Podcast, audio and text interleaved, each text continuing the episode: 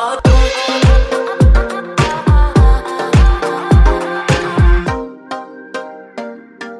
looking forward to continuing on in our series Out of Control. And we're talking about the life of Joseph.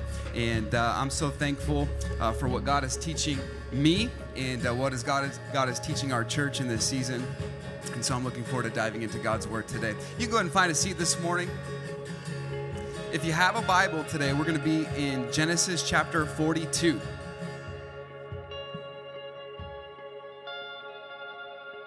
Genesis chapter 42 is where we're going to be today.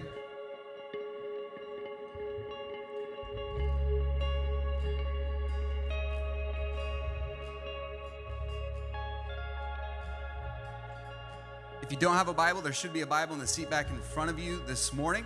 And if you don't own a Bible, that Bible is our gift to you. And I want to encourage you to keep your Bible ready and open today as we study this chapter together and the next phase in this narrative of the life of Joseph.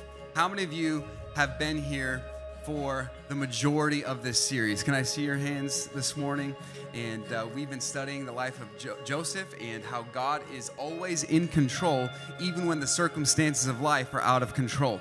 And I don't know about you, but that's encouraging to me because sometimes I read the news and then I have to just close down the app because I don't want to read anymore. And it seems like the world is just out of control. But our God is always sovereign, He is always reigning, He's always in control because He's the King of Kings, the Lord of Lords, He's the beginning and the end, the Alpha and the Omega. Nothing takes Him by surprise. Come on, church. Anybody thankful today that we worship the King of Kings and the Lord of Lords?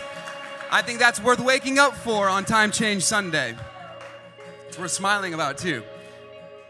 Genesis chapter 42. Let's jump into the text today. The Bible says this Now, when Jacob saw that there was corn in Egypt, Jacob said unto his sons, Why do ye look one upon another? Jacob looks at his family, the father of Joseph, this patriarch that received a covenant from God, and he's looking at his family and saying, Why are you just looking at each other? Verse 2 And he said, Behold, I have heard that there is corn in Egypt. Get you down thither and buy for us from thence, that we may live and not die. And Joseph's ten brethren went down to buy corn in Egypt, but Benjamin, Joseph's brother, his blood brother, Jacob sent not with his brethren, for he said, Lest peradventure mischief befall him. And the sons of Israel came to buy corn among those that came, for the famine was in the land of Canaan. And so, if there was a famine in Egypt, the famine was far worse in the land of Canaan. And we saw last week, if you were here last week, that Joseph interpreted Pharaoh's dreams and said that there was going to be seven years of plenty, followed by seven years of famine. And so when we come to Genesis chapter 42, we are in uh, perhaps year two of the famine. So they've already experienced the seven years of plenty. They've already experienced the blessings uh, of the provision of those years, and now they're in the midst of the famine. Verse number six. And Joseph was the governor over the land, and he it was that sold to all the people of the land. And Joseph's brethren came and bowed down themselves before him with their faces to the earth, which was a fulfillment of the first dream that Joseph had 20 years prior. Today, for a few minutes, I want to speak to this subject. Something has to change. Something has to change. Let's have a word of prayer together. God, thank you so much for this day that you've given us. God, thank you for the opportunity that we have to come together and to worship you on a weekly basis. And God, I pray that we would strive today to keep a holy focus and attention on your word. And God, I pray that we would recognize that your word is quick and powerful and sharper than a two edged sword. And God, I pray that we would recognize today that your word has the power to transform us from the inside out. And God, I pray that we would uh, seek to have an understanding of what this passage means and how it applies to our lives today. And so, Lord, we're believing uh, that you have great purpose and meaning for us this morning, and uh, we love you. In Jesus' name, and everybody said this morning, Amen. How many of you have ever started a workout routine that didn't last? Anybody like that? Started a workout routine, then it didn't last. Uh, I remember Katie and I, when we first got married, we decided that we were going to do P90X. How many of you remember P90X, right? And uh, we decided we're going to take this serious. We're going to do P90X. We got the DVDs, we got all the things that we needed. The night before, we went to Target. We bought weights, we bought a little yoga mat, we bought a pull up bar, we bought some water bottles. We were going to take this serious. And I remember talking with Katie the night before, and I said, we're going to have to hold each other accountable in this. And uh, if we're going to take this serious and if we're going to get in shape, we're going to have to hold each other accountable and push each other. And we, she said, okay. And we were ready to go. The next morning came, we plugged the DVDs in. Everything was going great for about 20 minutes. And uh, then I started to feel extremely fatigued. I was out of breath. I was uh, kind of kneeled over and I was struggling in that workout. And I looked behind me, and Katie, was sitting on the couch with her brand new water bottle from Target, just taking slow sips, watching me uh, work out. And, and I looked at Katie and I said, Katie, what are you, you know, come on, you got to help me and uh, hold me accountable. She said, just give me a minute. And I said, okay, you know what? Uh, even if no one does this with me, I'm to finish this workout. And so I started and I lasted about five more minutes. And I was kneeled over like this, completely out of breath, doing this DVD uh, workout program. And Katie came up behind me when I was kneeled over and she patted me on the back and she said, it's okay, you tried. And uh, that is not what I wanted to hear in that moment. And uh, it's okay, you tried. And uh, that was supposed to last 90 days. We did not even make it 90 minutes. And uh, how many of you know that if you are going to experience physical change, it's going to require some discipline, right? It's going to require some intentionality and uh, it is often very difficult to experience physical change. Uh, Daniel told me a couple years ago that he read that it is harder to get a six pack of abs than it is to get a million dollars. Now, I don't know if that's true. I don't have either one of those things. But uh, uh, the point is, physical change is very difficult, right? And as hard as it is to change on the outside, often it seems it is infinitely more hard and more difficult to change something that is on the inside. Whether it is lust that you are battling, or an anger issue that you have, or maybe some resentment or bitterness that you carry within, uh, perhaps it is jealousy or envy that you carry within. I- I'm sure that all of us could think of some things, some internal issues that we would like to change, that we would like to see uh, be different. But change is not always easy, change can be very difficult. Now, uh, the greatest change foundationally to a subject like this, the greatest change that we could ever experience is when we invite Jesus Christ into our lives and experience the change that occurs at salvation. The Bible says this in 2 Corinthians chapter 5 verse 17. Therefore if any man be in Christ, he is a new creature. Old things are passed away, behold all things are become new. At the moment of salvation, you became a brand new person. Out with the old and in with the new. You did not just simply become a better version of yourself, you became a brand new you at the moment of salvation. And this is a wonderful reality that we can come to terms to that the moment that you prayed and received Jesus Christ as your Savior, in that moment is what we would call justification. The word justification means to be declared righteous, uh, just as if you'd never sinned. Uh, God, as a holy judge, declared you righteous in the sight of a holy God. That is justification, and that is the first uh, step in salvation that we are justified before a holy God. But then we also recognize that we then begin the process that is called sanctification. And sanctification is the process of becoming more like Christ. It's the process of being set apart. Uh, that's what the word sanctified means to be set apart, to be different, uh, to become more like Christ. Uh, Paul talked about this sanctification process in Romans chapter 12, verse 2. And he says this, and be not conformed the word conform means to be patterned after.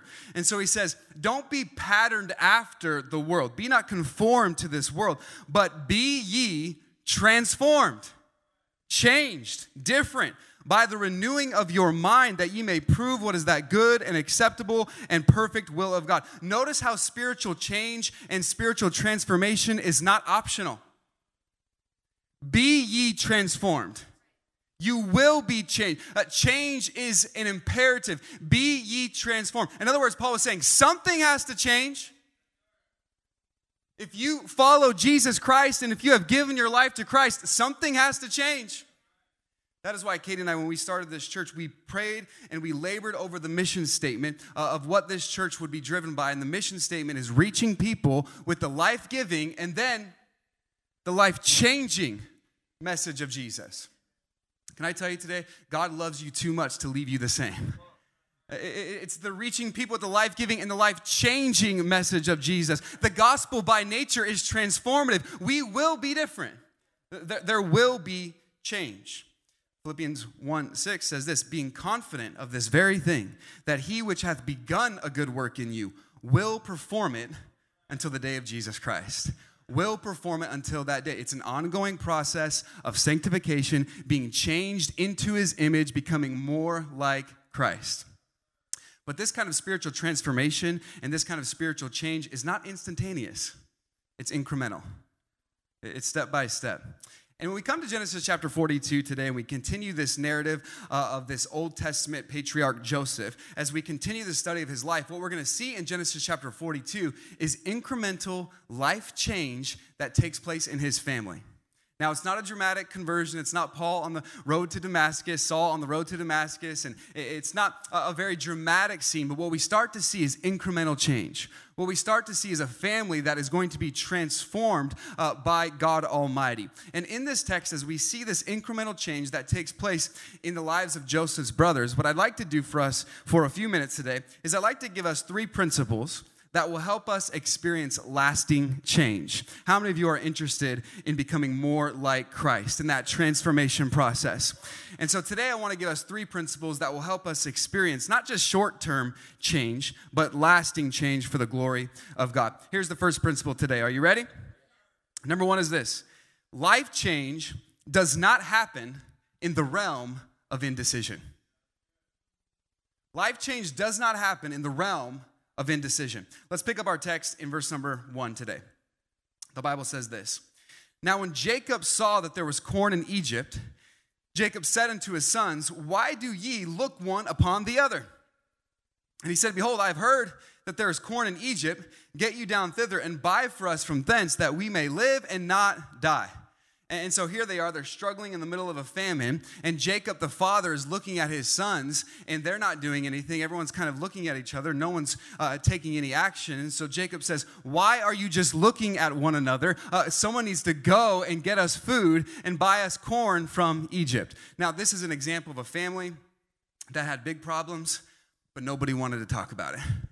Nobody wanted to address the issue. Uh, nobody liked confrontation. Nobody wanted to step on anybody's toes. No one wanted to feel uncomfortable. And so they all were very well aware of the problem, but nobody wanted to say anything. And, and Jacob, as the father, is looking at his full grown sons with their extended family, saying, Why are you just looking at each other? We need food or we're going to die. And what we see so desperately uh, needed in this passage, all throughout Genesis chapter 42, is someone to step up and be a leader is someone to volunteer and say, you know what, uh, I can go. Uh, someone to say, I can be the leader. Someone to say, I can make a decision because you will never experience the blessings from God if you are operating in the realm of indecision. Where I'm just kind of waiting for the perfect conditions to step out and to serve. And I'm just kind of waiting to see uh, what's going to happen. And then uh, I'll make a decision. And so often we are stuck in this uh, state of indecision. The Bible says this in Ecclesiastes chapter 11, verse number 4 He that observeth the wind shall not sow, and he that regardeth the clouds shall not reap. Solomon, in all his wisdom, says, You know what? If all you do is sit back and you observe the wind, and you're going to look at the clouds, I wonder if it's going to rain, but you never sow, then you're not going to reap. At some point, there has to be a decision. At some point, there has to be action. And Jacob was saying, Why are you just looking at one another? Somebody needs to do something. Did you know that there are some things spiritually that you do not have to pray long and hard over? Uh, there are some things that the Bible is pretty clear about. Uh, you don't have to pray long and hard about if you should invite a friend to church. The Bible just says to share our faith, to be salt and light. Uh, the Bible tells us to do that. You don't have to pray long and hard about if God wants you to serve. Newsflash, hate to break it to you, he wants you to serve. There are certain things that we don't have to sit back and pray long and hard over. We can just obey. We can just follow what God has told us to do. Now, I'm not saying that we're hasty in making decisions. I'm not saying that we should be unwise in making decisions. But if you are serious about following Jesus and being changed into his image, you have to refuse to stay in the realm of indecision. It's easy to talk about the problems in life, very easy. It's very easy for us to talk about politics and very easy to talk about how the world is so messed up. It's very easy to talk about how bad the famine is. It's a whole different story to say, Here am I. I will go. I'll, I'll do something. Jacob says, Guys, we're starving to death. Someone should do something. They were operating in the realm of indecision. And we will never experience the blessings of God if we are constantly in that waiting zone. Uh, to quote the greatest showman, uh, what's waited for tomorrow starts tonight. we have to move forward. We have to make a decision. Notice what it says in verse 3. Everybody still with me this morning? Notice verse 3. And Joseph's ten brethren went down to buy corn in Egypt. But Benjamin, Joseph's brother, Jacob sent not with his brethren, for he said, Lest peradventure mischief befall him. I believe that this was a mistake. Jacob had already been hurt because Joseph, he thought, was dead. And now his other son, that was born of his favorite wife, Rachel, whom he loved, who he worked seven years for, and then seven more years and was tricked by Uncle Laban. He, he loved Rachel. Rachel gave birth to Joseph and then gave birth to Benjamin. And so when Joseph was lost, now his favorite son was Benjamin. And, and Jacob struggled with showing favoritism, and he didn't want Benjamin to be hurt. And so he says, You stay here with me. You can't go. Everybody else can go. And, and if danger uh, happens to fall upon them, so be it. But you, Benjamin, you've got to stay with me. And what we see is an example of an overprotective parent. But the danger of overprotective parenting is the Bible says in Ephesians 6 4 that you can provoke your children to wrath. If there's such a tight, tight grip, and, and uh, I'm not going to let you do anything, I'm not going to let you go anywhere. And he was saying, No, you have to stay, stay here. We're going to see uh, where this even leads Jacob and how closely he was willing to keep Benjamin close, even if it meant the rest of his family starved to death. He was going to keep Benjamin close. Notice verse number five.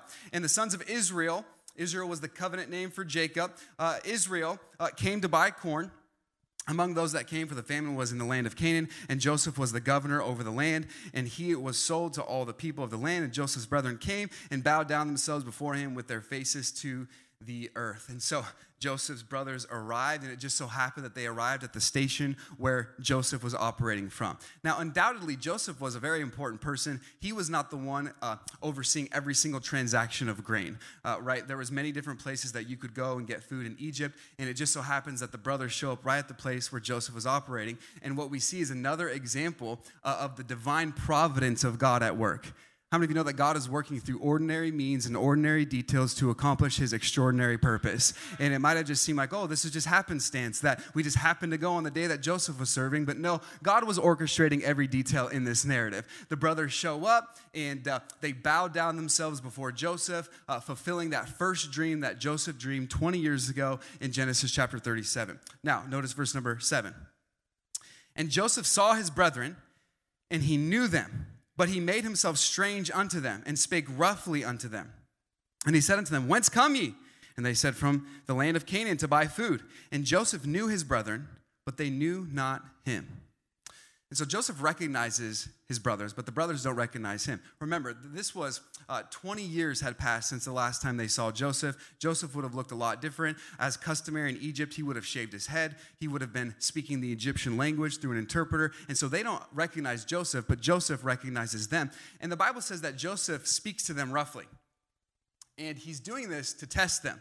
It's interesting that Joseph does not reveal himself to the brothers right away. And we're going to see for a couple chapters, he does not reveal himself to his brothers. And the reason he does this is to test them to see if there had been life change. Are these the same evil, wicked men that sold me into slavery? Or have they experienced some sort of transformation? I believe that Joseph already forgave them, but now he's going to test them to see if he can trust them. There's a big difference between forgiveness and reconciliation. Forgiveness says, I forgive you. You can do that in a moment, in an instant. We can forgive the inexcusable in others because Christ has forgiven the inexcusable in us. Forgiveness says, I forgive you. Reconciliation says, I forgive you. Now I can trust you. And Joseph was going to see if he could trust his brothers. He's going to see, is there anything different about them? And that leads us to our second principle today, and that is this life change is not something that we declare, it's something that we demonstrate. Life change is not something that we just say. I'm changed. I, am different. It's something that we demonstrate. Uh, every day we will pick up our kids from school. Katie will pick up the kids from school, or I'll pick up the kids from school, and we always ask them the same question How was your day? And typically we'll get a, a very similar response. They will say, It was good. Good day. Uh, when my son was in uh, kindergarten, when my son Luke was in kindergarten, uh, we picked him up, and Katie said, How was your day today, Luke? And he said, It was great. I got to sit by my friend all day, and I even got my scissors back. And we thought, why did you have to get your scissors taken away in the first place, right? And uh, he thought everything was great and everything was great, but uh, we found out that some other things had happened, right? And uh, uh sometimes we are quick to say, yeah, things are great, I'm good, everything is good, uh, but our lives and our actions would often say something else. there's a big difference between what we profess and what we practice. And so many followers of Jesus will profess something, but they're not practicing it. And it's actually a very dangerous place to be. Jesus said this in Matthew chapter 7, verse number 21 Not everyone that says to me, Lord, Lord, shall enter into the kingdom of heaven, but he that doeth the will of my Father which is in heaven. Not everyone that knows the lingo knows Jesus. And so we have to be very careful that we are not just professing something that we do not practice. And, and, this is what Joseph is going to see. Are, are they just saying something or is there actual life change? Let's pick it up in verse number nine. It says this And Joseph remembered the dreams which he dreamed of them and said unto them, You are spies to see the nakedness of the land you are come. And, and, so Joseph says, No, you are spies. Now, this was in part Joseph's job. Uh, his job was to make sure that neighboring nations were not coming in and uh, just trying to steal money from Egypt or steal grain from Egypt. And so he says to the brothers, No, you are spies. You're just coming to check out the land. Verse number 10. And they said unto him, Nay, my Lord. But to buy food are thy servants come. Uh, we're not spies. Verse number 11. We are all one man's sons. Watch this. We are true men. We are honest and true men. Thy servants are no spies. And he said to them, Nay, but to see the nakedness of the land, ye are come. And so they say, No, no, no, uh, uh, uh, sir, we are true and honest men. And I wonder if upon hearing that, Joseph maybe threw up in his mouth a little bit. True and honest men. He knew their real character, he knew that they were murderers. Joseph's brothers murdered all the males in Shechem. They were murderers, they were adulterers, they were kidnappers. They were liars. Joseph knew who they were, but they said, We are true and honest men. Now, in fairness, that was a long time ago. And so Joseph wants to see okay, that was them. Are they different? Has there been some life change? They are declaring something, but have they demonstrated life change? Because there's a big difference between declaring something and demonstrating something. And so he wants to test them. Uh, Charles Ryle said this An old and common sin is profession without practice. So notice what Joseph does. Verse 13. And they said, Thy servants are twelve brethren, the sons of one man in the land of Canaan. And behold, the youngest is this day with our father. Now, who's that? That's Benjamin, right? Uh, Benjamin is back home. The youngest is with the father, and one is not. Who's that? Joseph.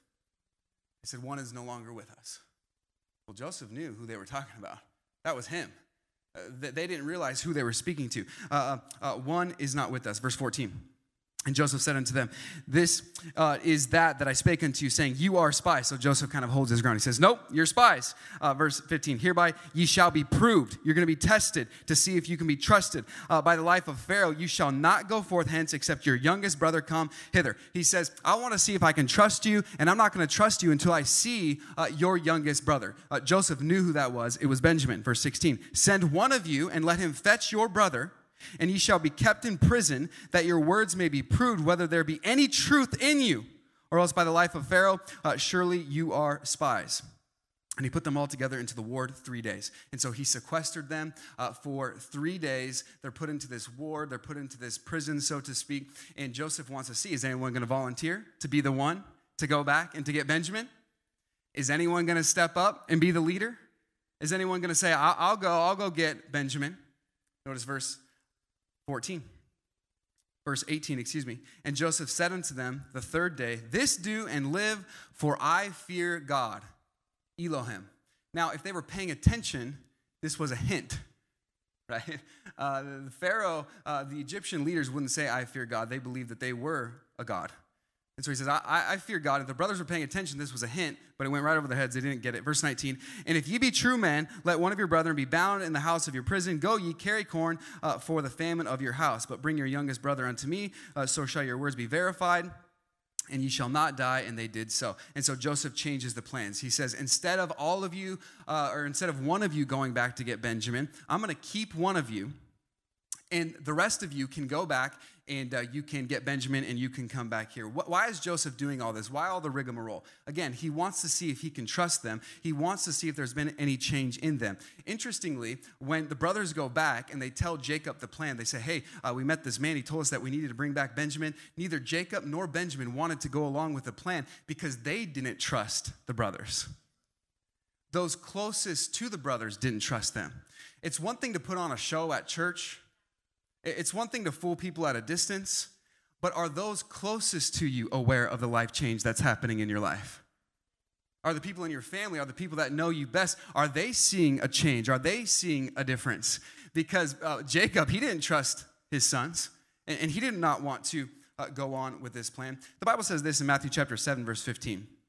Beware of false prophets, which come to you in sheep's clothing, but inwardly they are ravening wolves. Ye shall know them by their fruits. Do men gather grapes of thorns or figs of thistles? Even so, every good tree bringeth forth good fruit. But a corrupt tree bringeth forth evil fruit. A good tree cannot bring forth evil fruit, neither can a corrupt tree bring forth good fruit. Every tree that bringeth forth not good fruit is hewn down and cast into the fire. Wherefore, by their fruits you shall know them. In other words, it's not just knowing the right verbiage. It's not just knowing the Christian lingo. It's not just uh, dressing a certain way. There has to be real transformation that takes place on the inside, that is evident on the outside. And that is why Paul said in Philippians to work out your salvation with fear and trembling, uh, that you should work it out, that you should show that you are a follower of Jesus. And so life change is not just simply about something that we declare. We don't just say we're true and honest men. It's something that we demonstrate.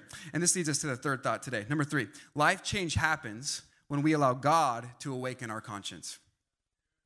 Life change can truly happen when we allow God to awaken our conscience. How many of you are familiar with the old advice, let your conscience be your guide? Jiminy Cricket, anyone?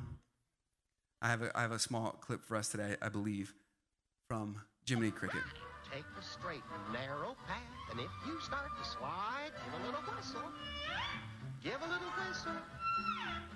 And always let your conscience be your guide. Now, can we all just acknowledge today that Pinocchio is one of the creepiest Disney movies that there is out there? I watched that and I was like, what in the world? And, uh, and uh, kind of an eerie uh, movie, scary movie there, Pinocchio. And uh, Jiminy Cricket, though, that was his advice. Always let your conscience be your guide. Well, that adage is only part way correct. It's only partly correct. Because uh, to let your conscience be your guide can lead to moral relativism. Whatever you, whatever you think on the inside, whatever, whatever uh, you think is right or wrong, you just go ahead and do that and just kind of follow your heart and follow your conscience, and, and uh, it can lead to subjectivism. And, and so, what we have to recognize is your conscience should be shaped and molded and nurtured by the Word of God. When you let the word of Christ dwell in you richly, as Colossians says, and when you uh, start to think and develop the mind of Christ, and, and then your conscience is shaped uh, by Scripture, then it can truly be your guide in life. But it's filtered through the word of God. And, and so we're going to see that God is going to start to work in the consciences of the brothers of Joseph. Now, if anyone struggled with conscience, it was Joseph's brothers. I mean, they did all kinds of evil things. Uh, they, they murdered uh, all the males in that town. When they sold Joseph into slavery and threw him into a pit, they went and had lunch while they listened to their brother scream and plead for his life, and they didn't even feel a thing. Uh, if anyone had a seared conscience, it was these brothers. But God is going to start to do a work in their hearts, and their consciences are going to be awakened. And I believe that God will use two things to awaken our consciences to, uh, this morning. Number one is He will use the guilt of past sin the guilt of past sin. No, notice verse number 21. Everybody still with me today? Verse 21. And they said one to another, watch this, we are verily guilty. We are verily guilty. This is a big deal. We are guilty, verse 21, concerning our brother, in that we saw the anguish of his soul when he besought us, when he begged us for his life, and we would not hear. Therefore is this distress come upon us. And Reuben answered them, saying, Spake I not unto you, saying, Do not sin against the child? He's like, I told you so. Reuben was unstable as water. He was always back and forth. He said, Didn't I tell you? And you would not hear. Therefore, behold, also his blood is required. And they knew not that Joseph understood them, for he spake unto them through an interpreter. And so Reuben is saying, Now is the reckoning. Now we're going to have to answer for his blood. Now, now remember, this is some 20 years later, and God is pricking their conscience. Can I tell you that time does not always heal all wounds? And it's not just simply the length of time that will erase a guilty conscience. They never forgot for a moment what they did to their brother, it haunted them every day. They, they, they always remembered what they did to Joseph. Now, 20 years later, they are experiencing this difficulty where this man that they don't recognize in Egypt is saying, One of you has to stay here and you have to go get your brothers. And they're saying, We are guilty about what we did 20 years ago. There are so many people today that are living with the past guilt or the past shame uh, uh, of what they have done, and it is holding them back, and it is something that they carry for years and for years. And David talked about this carrying this, this weight of shame, and he said it, it actually caused him to be sick physically. In Psalm 32, verse number three, David said this When I kept silence, my bones waxed old through my roaring all the day long. For day and night thy hand was heavy upon me. My moisture is turned into the drought of summer, Selah. He said, It's making me sick physically, it's, it's weighing on me. And I just want to encourage you today that if you are dealing with the guilt of past sin or the shame of your past, I want you to know that there is cleansing that is available in Jesus Christ. He is faithful and just to forgive us of our sins and to cleanse us from all unrighteousness. David said in Psalm 51 Wherewithal shall a young man cleanse his way? By taking heed thereto according to the word of God. There is freedom and there's a peace that passes all understanding, a freedom from guilt and a freedom from shame that is only found in a relationship with Jesus Christ. And here are the brothers, and they are verily guilty. Here's what's so astounding about that. This is the first time they acknowledge their sin, that they acknowledge their wrongdoing. And watch this.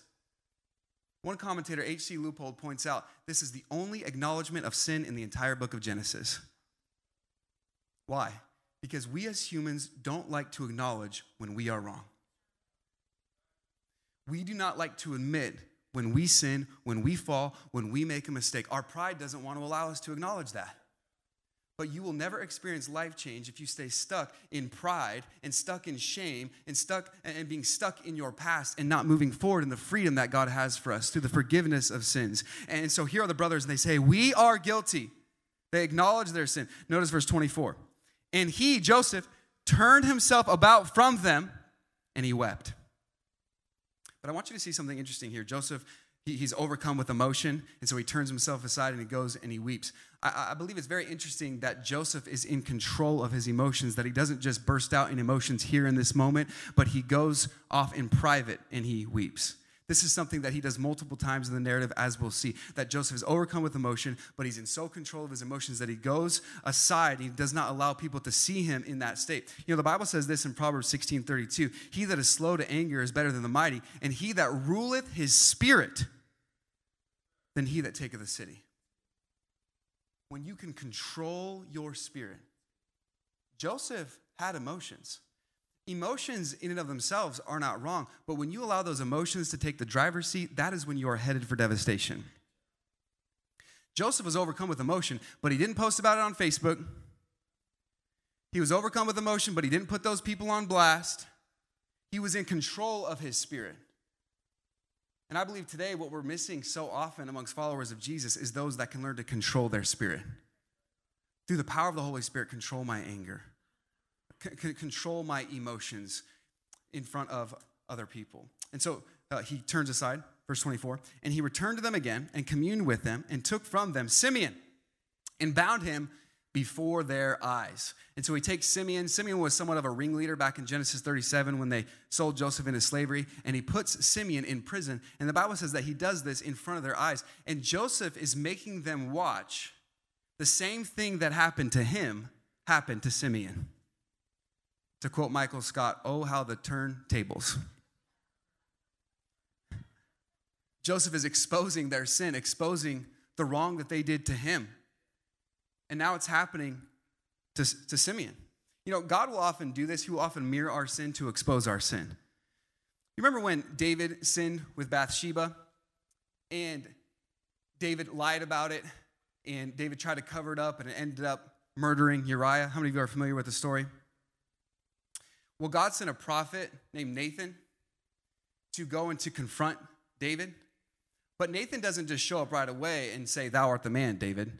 He does say that eventually, but that, that's not where it starts. Nathan goes and he tells David a story. He tells David a parable. He talks about how a lamb was, was, was, was killed and, and an innocent lamb was, was murdered. And David was outraged at that. That appealed to the emotions of David. He was a shepherd. He said, How dare someone kill that lamb? How dare someone kill uh, that sheep? How could they do that? And then Nathan says, David, thou art the man. David, that's you. He, he used a story to expose his sin. And now the brothers are watching in horror as Simeon has to stay behind. As they leave, Simeon stays in prison. They're watching the very thing that they did to their brother. This is what the Bible says in James chapter 1 verse 23. For if any be a hearer of the word, the word of God, and not a doer, he is likened to a man beholding his natural face in a glass. In other words, he's like a man that looks in the mirror. How many of you looked in the mirror this morning when you got ready? Anybody?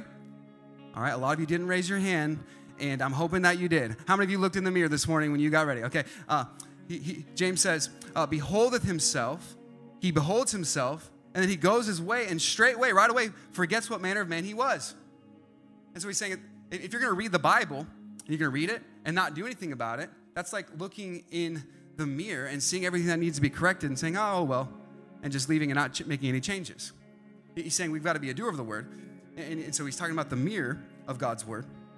He says, But whoso looketh into the perfect law of liberty and continueth therein, he being not a forgetful hearer, but a doer of the work, this man shall be blessed in his deed.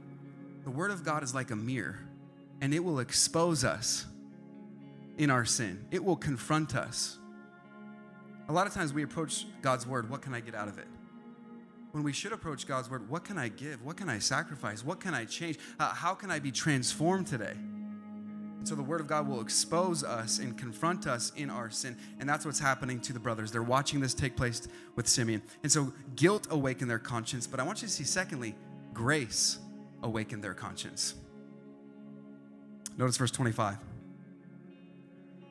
Then Joseph commanded to fill their sacks with corn and to restore every man's money into his sack and to give them provision for the way and thus he did unto them. Now, they didn't deserve any of those things, right? They didn't deserve those things. They deserved imprisonment, they deserved retribution. They didn't deserve grain and corn, and they didn't deserve uh, their money back and provisions for the journey. They didn't deserve those things. It, would have been very natural for Joseph to just want to get even. It would have been very natural for Joseph just to say, you know, I'm going to get a little bit of revenge. It would have been natural for Joseph to say, I'm not going to give you anything. You can go on your way. But aren't you thankful that grace enables us to do what is unnatural? The Bible says this in Titus chapter 2, verse number 11 For the grace of God that bringeth salvation hath appeared to all men. Anybody thankful for that? That the grace of God is available for all men? Watch this teaching us. The grace of God teaches us and enables us, empowers us, teaching us that denying ungodliness and worldly lust, we should live soberly, righteously, and godly in this present world. Joseph here is demonstrating great grace, gives them provision, money. He gives them their money back. He says, Not only am I going to fill all of your sacks, but I'm going to give your money back. Joseph is demonstrating the amazing grace of our God. And here's what I love about this scene Joseph did not keep a list of wrongdoings. Joseph didn't keep a list of everybody that wronged him.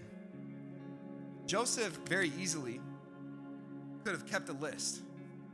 And he could have thought, you know what?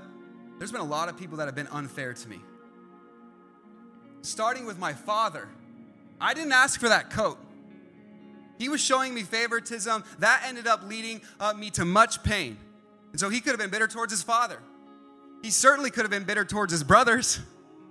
Judah, it was his idea to sell me into slavery, and Reuben and Simeon, they were all in on this, and they wanted to, to get rid of me. They wanted to kill me. He could have been mad, and he could have written up Potiphar's name down. Potiphar didn't trust me. He could have written Potiphar's wife's name down. She lied about me. She falsely accused me. He could have written the butler's name down. He could have written the baker's name down. Hey, they forgot all about me. Joseph could have, could have kept a list of wrongdoings. And so often in our lives, what we do is we keep lists. That person offended me two years ago, and until they say sorry, I'm not to speak to them. That person gave me a dirty look, and I won't forget it. You know, we, we are so quick to keep lists. Even in the context of marriage, we keep lists. Didn't take out the trash, left the toothpaste out, forgot my anniversary three years ago. Write it down, it's on the list. We are so quick to keep lists. We are list keeping, fault finding, grace lacking followers of Jesus. But how many of you know the Bible says that love keeps no record of wrong? Jesus is our ultimate example in this. The Bible says this in Colossians 2:13, "And you, being dead in your sins, in the uncircumcision of your flesh, hath he quickened together. He made you alive with him." having forgiven you of all trespasses, blotting out the handwriting of ordinances that was against us. That damning document of sin that, that kept a list of all of our sins. He blotted out the handwriting of ordinances that was against us, which was contrary to us. He took it out of the way and he nailed it to the cross. Is anybody thankful today that God does not keep a list of our sins? And when he looks at us, he does not see our sin, he sees his son, Jesus Christ. And so today, if you don't hear anything else, hear this lose the list. Let's operate with grace. Let's be quick to forgive. It's easy to be a fault finder, it's much more difficult to be a grace giver. Joseph could have looked at the list of everyone that wronged him, saying, I'm not going to be kind to you. I'm not going to give you food. I'm certainly not going to give you extra money and extra provision for the way, but that's exactly what he does. He shows grace. Now the brothers travel and they stop one night on their way home and they open up their bags and they see the money and they're overcome with fear. And they're thinking, man, uh, they're going to think that we stole this money. They're going to think we didn't pay for the grain. So they're overcome with fear. Notice verse 28. And he said unto his brethren, My money is restored, and lo, it is even in my sack. And their heart failed them. And they were afraid. Uh, uh that phrase uh, is used elsewhere in Scripture to talk about an earthquake, that their heart overwhelmed them. They were trembling. They were, they were scared out of their minds. Verse 28 saying one to another, watch this, what is this that God hath done to us? Watch this. There's incremental change that's happening in the lives of Joseph's brothers. Watch this. They're starting to ask the right questions. What is God teaching us? What is God doing in this situation? So often our question is why and when and what if we started to ask, what is God teaching me in this adversity? What is God teaching me in this season? When you're scared, when you're overwhelmed, when you are filled with anxiety, what is God trying to teach you? What lesson is there to be had in that moment? The brothers start to ask the right questions. What is God teaching us? Now, they get home, they go to Jacob and they tell them the whole story. They tell Jacob and Benjamin everything that happened. We met this man, he told us that we needed to bring Benjamin back, and then we found extra money in our sacks. And they, they tell Jacob the whole story. Notice how Jacob responds. Verse 36 and Jacob their father said unto them, Me have ye bereaved of my children? Joseph is not, and now Simeon is not, because you left Simeon back in Egypt, and you will take Benjamin away? All these things are against me. And Jacob here is indicative of so many of us that it's all about me and my struggles, and uh, the world is against me. Nobody knows what I'm going through. I'm hurting. Nobody understands. Everything is against me. Little did Jacob know, not everything was against him, but all of those things were actually God working for him. God was using those circumstances to actually bring about salvation for him and his whole family. And he is here sitting thinking, everything is against me when actually God is for him. Can I tell you today that God is for you? He's not against you. And you might be wondering, why is this happening? And you might be overwhelmed with fear or discouragement, or you are struggling with anxiety, thinking that it's you against the world. But make no mistake about it the God of the universe that created you, that loves you, He is not against you, He is for you. Jacob says, Everybody's against me, but God was for him. Notice verse 37. And Reuben spake unto his father, saying, Slay my two sons. What? If I bring him not to thee, deliver him into my hand, and I will bring him to thee again. Reuben kind of steps up and he kind of puts on a show. Now remember, Reuben was unstable. Reuben was always up and down. And he says, If we don't bring Benjamin back, then you can kill my two sons. What a terrible, horrible suggestion. What good would killing two innocent boys do if he lost Benjamin? Reuben steps up, gives a terrible suggestion. Verse 38, and he said, My son, my son shall not go down with you, for his brother is dead. He believed Joseph to be dead, and he is left alone. If mischief befall him by the way in the which he, ye shall go, then ye shall bring down my gray hairs with sorrow to the grave. He says, Benjamin must be protected even if the whole family starves. Simeon, we might not ever see him again, but Benjamin, he's staying. Now, can we all agree that this family is far from perfect? This family had some struggles, this family had some drama, and yet in chapter 42, we start to see the beginning where God is working change in their hearts and in their lives. It's not huge, it's not dramatic, but it's incremental change. They're starting to acknowledge their guilt, they're starting to acknowledge their sin. They're starting to ask the right questions. What is God trying to teach us? And God is doing a work in their lives. And by the time we get to the end of this story in this series, there will be restoration in the family. There will be leadership in the family. There will be life change that takes place in the family. But God is doing incremental change. You know, perhaps Michelangelo's most famous work is the statue of David. How many of you have ever seen the statue of David? I think we have a picture this morning. It's considered to be one of the greatest pieces of art of all time. And Michelangelo actually talked about this uh, statue, and he said this. And as I read this, would you join me in standing this morning?